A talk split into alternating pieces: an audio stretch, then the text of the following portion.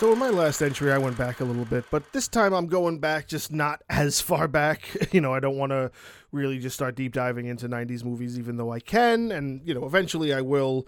They kind of just pop up as I watch them in a way. I'm not just kind of making lists about things that I have seen because this list will be way too long. And as I knock things off of my list that I watch that are current, revisiting films that I've seen already kind of just feels like, you know, even though I love them, slightly waste of time simply because I want to see more. You know, I want to watch as many things as I can because I enjoy films and I enjoy watching new style films and I like to revisit things that I've missed. So this is a film that I kind of missed because I'm, you know, a huge fan of Ricky Gervais as, you know, a comedian as a writer, but I've never really gotten into any of his movies. And I probably should have because I really loved the show Afterlife. So, because of the show Afterlife, I decided to revisit some of his older things uh, that he has under his belt.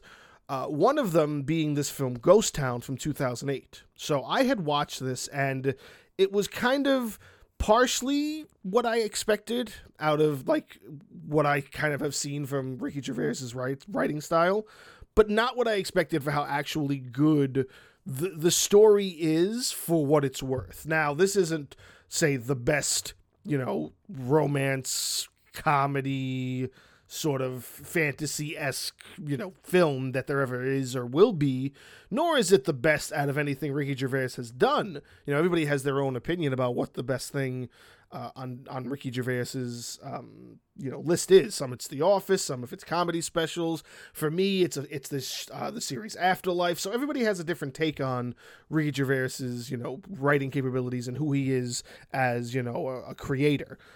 Ghost Town is really good. Not for like the giving it any credit to being any better than any other movie that might be similar, but it's very good and it's it's very unique to an extent.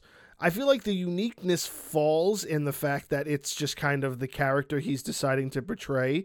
Because the story is not all that crazy or all that unique. You know, a guy starts seeing the dead, and the dead are asking him for help. It's like it's a ghost. It's like Ghost from the '90s with Patrick Swayze and Demi Moore and Whoopi Goldberg. It's that, except he's an asshole. So essentially, what Ricky Gervais is writing is he's writing similar stories, but making the main character not the best person to be friends with and you see that throughout the start of the movie where he's not really friends like he's a he plays a dentist and the other guy who he's a dentist with he doesn't really interact with him though they're both their names are on the front door of the office so it's kind of like he's not sociable at all so he has a near death experience. He comes back to life and then he starts seeing ghosts. So he starts seeing ghosts and they start realizing that he can see them. So they start trying to get him to help them with things. They start trying to get him to be like, hey, I need you to do this. Can you help me with this? Oh, can you see me? Tell my wife this. Tell my kids that, this, that, and the third. And he doesn't want to help any of them because he's an asshole. So again, this is about the the inhumaneness of him to not want to help anybody just because he's an asshole. So he's ignoring all of them, not really like trying to even consider anything that they're trying to say until, you know, the main ghost, I guess the one that's really trying to like be to get him to do something for him he discovers like the wife that he left behind and he's trying to get him to kind of reconcile with her while he's dead through Ricky Gervais' character.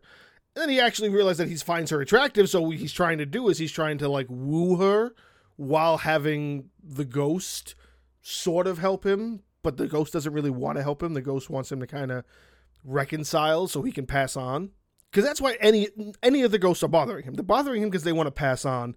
So they have some unfinished business. So they're trying to figure out what the unfinished business is for him.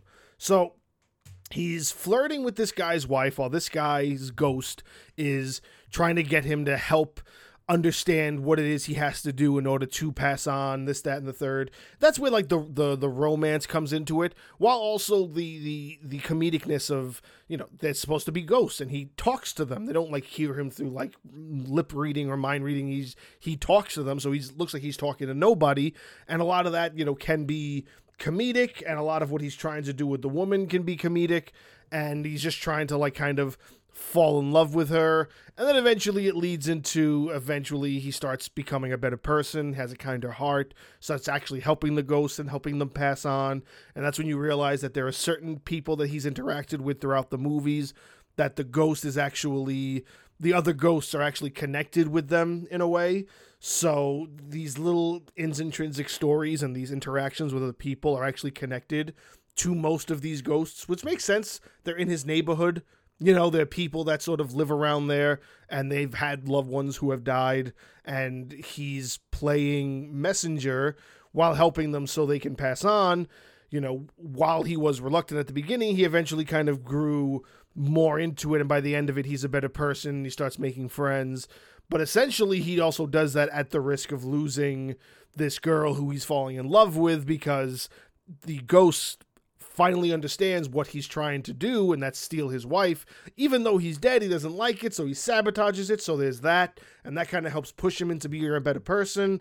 You know, it's it's it's a very similar combination of rom com esque, you know, plot devices.